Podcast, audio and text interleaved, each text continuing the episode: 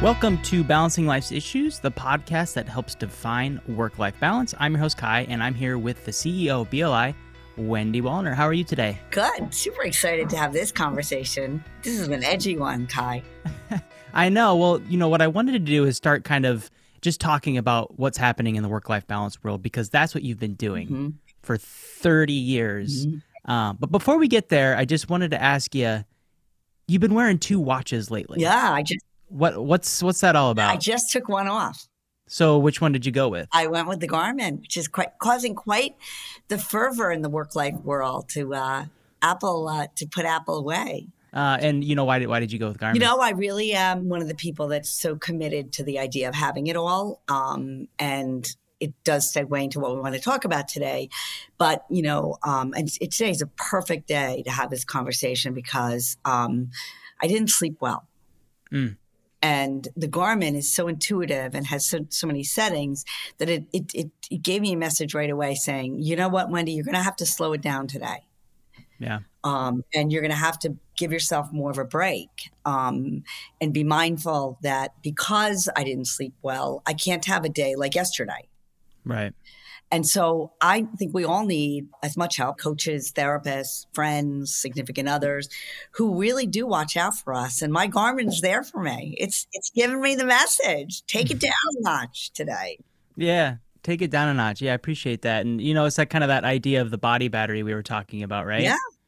So like what what are you doing today to make sure that that battery is staying at a level that gives you the energy to get through Right. Get through your day. Yeah. You know, speaking of getting through the day, there's this article from Glamour Ma- Magazine UK, and the headline, and you're already smiling. The headline is Lazy Girl Jobs Might Just Be the Secret to Work Life Balance. So, first, I have to say, um, maybe this is a little arrogant, but if you're a follower on our social media, I picked it up right away. Um, I picked it up before the New York Times, before Wall Street Journal, before any of the news stations.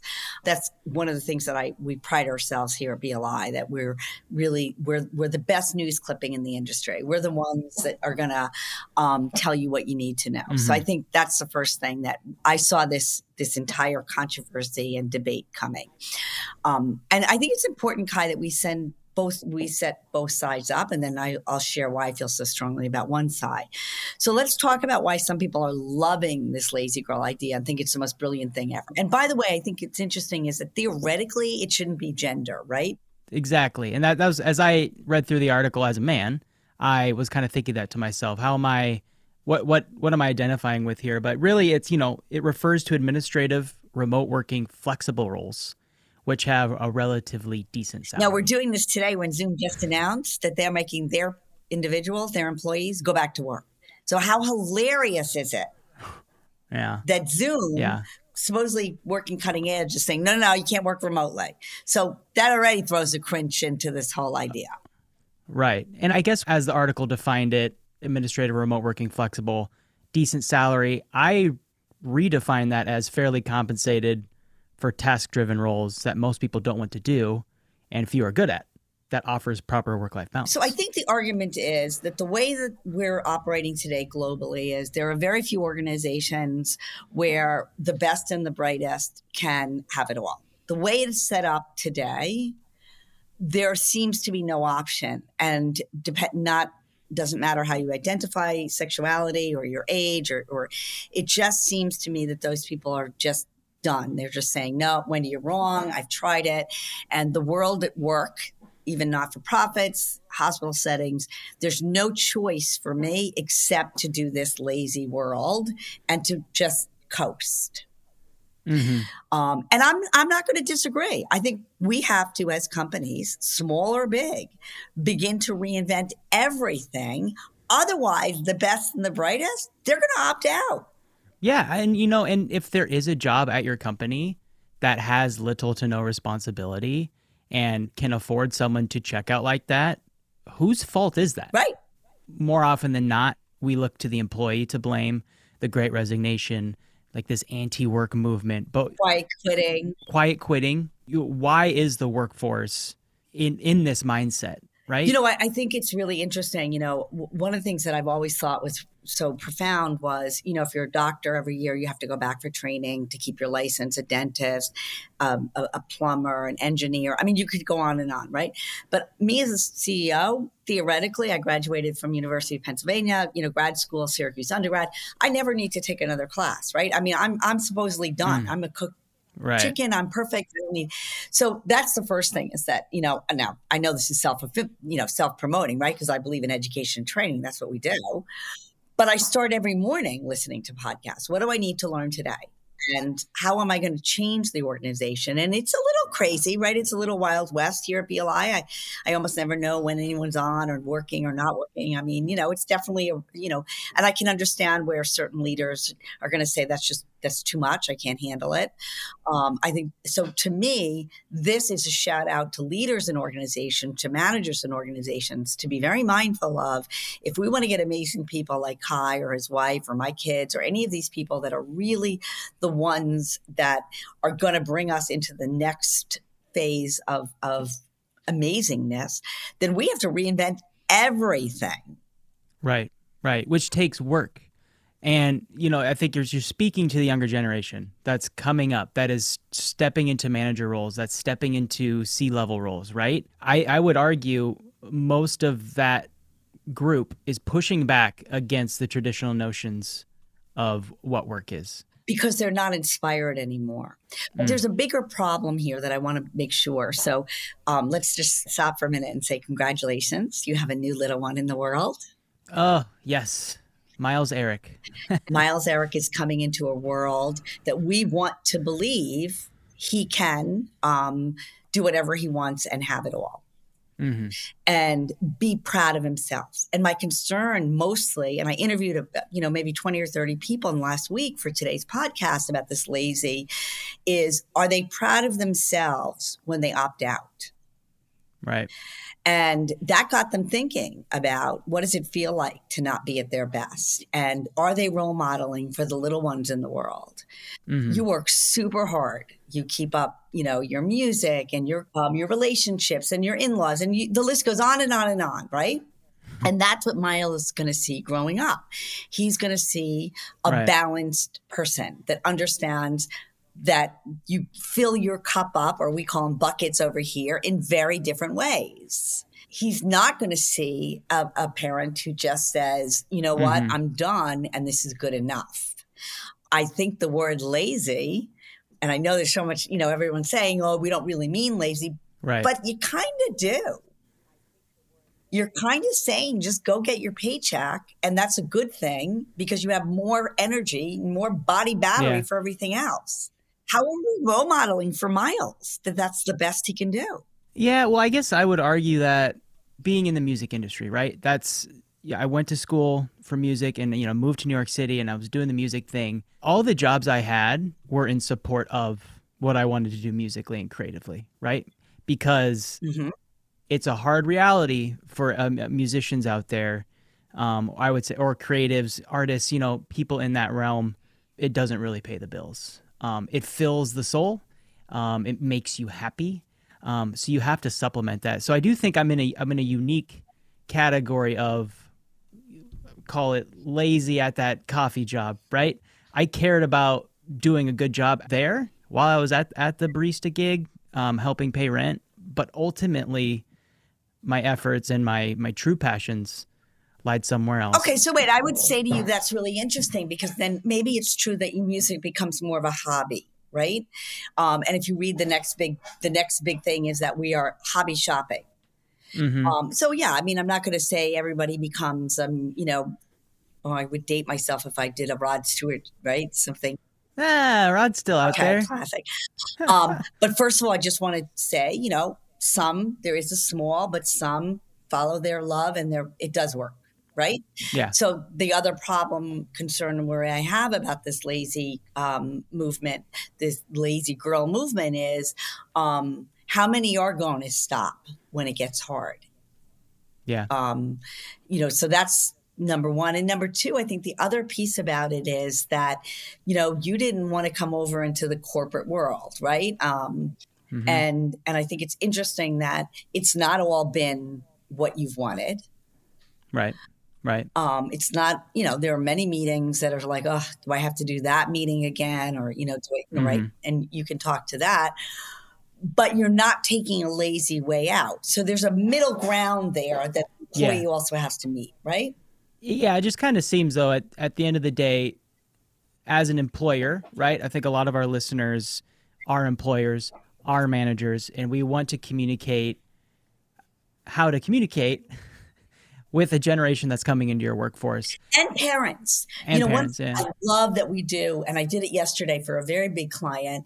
I made it clear that we always sit here wearing many different. At every moment, we're wearing, you know, not that one BLI podcast hat, right? Right. Mm-hmm. Um, and even Miles, at his whopping six weeks old, is watching and listening and hearing to every word you say. Right. And matter of fact, there's some cultures who say they're born at one because they count in utero. They say, Yeah. hey, what are you talking about? They already developed a Mm. sense of the world. Mhm. And so, yeah, I mean, one of the things I'm so proud of is that we work super hard. Yeah. But hopefully on things that can continue our passions, our beliefs. And I really believe that if managers take a step back, it doesn't matter what you do for a living, it's how you see what you do for a living. I have done so many amazing conversations for bus drivers in this country, one of the populations that I love because I know you know, shout out to Mike, our bus driver in our community, who knew I was a single mom with three kids. So I want to tell a, a Mike bus story. You got it. Can't wait. Mike was there when I got divorced. My kids were very young; they were six, seven, and nine. And from a very young age, they they learned that Mike knew their schedule. Did they need to bring their instrument that day? Did they have their lunch money?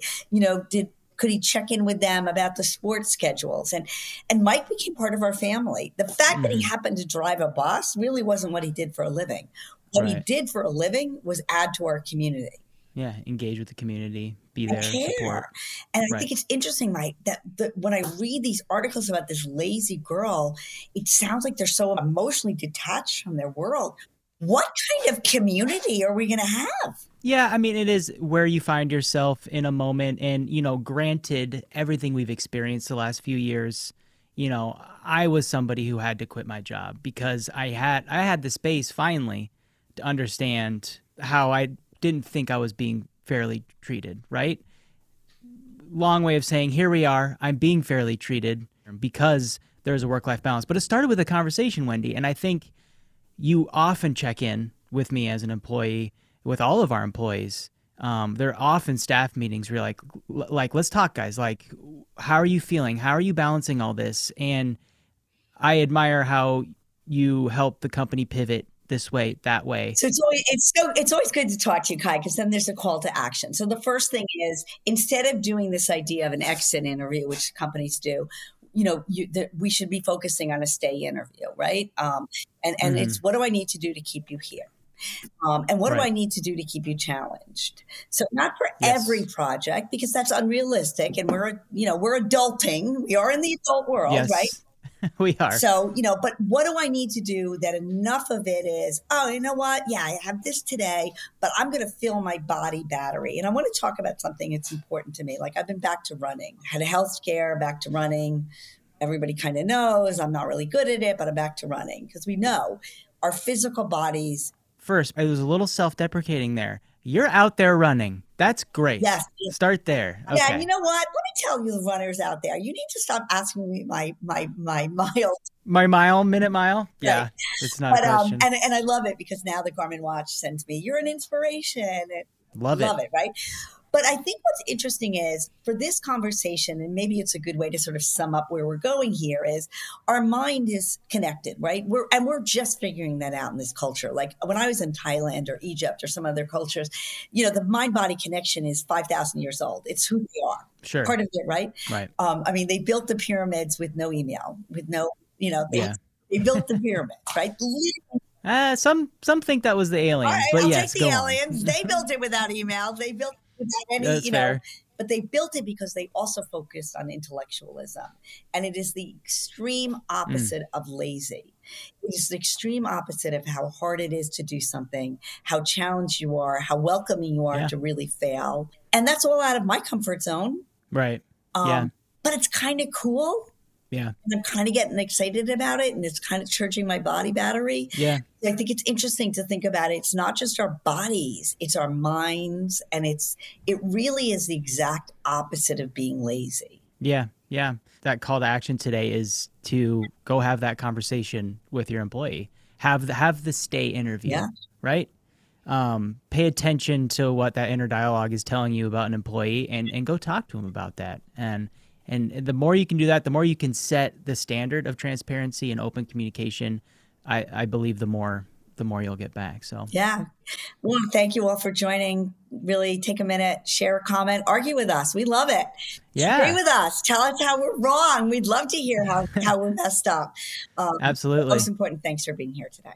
Of course, and and just a heads up, everyone. Um, you know, speaking of Miles, uh, we're going to do an episode on postpartum depression coming up because, you know, we've been sharing my story on social media about you know the goods, like what's going great about about uh, having Miles in our life, but there is another side to that story, and uh, we're going to bring in an expert. We're going to talk about it um, because it, it is a problem that affects one in eight women uh, in this country is, is postpartum depression. So uh, look forward to that episode, that conversation, um, and that should be dropping in, within the next week, so long as Miles is sleeping enough uh, to give me the time I need in the morning uh, to make it happen. Yeah, and cutting edge with that new medicine coming out. So I'm looking Yeah. forward to it. So thanks, everybody.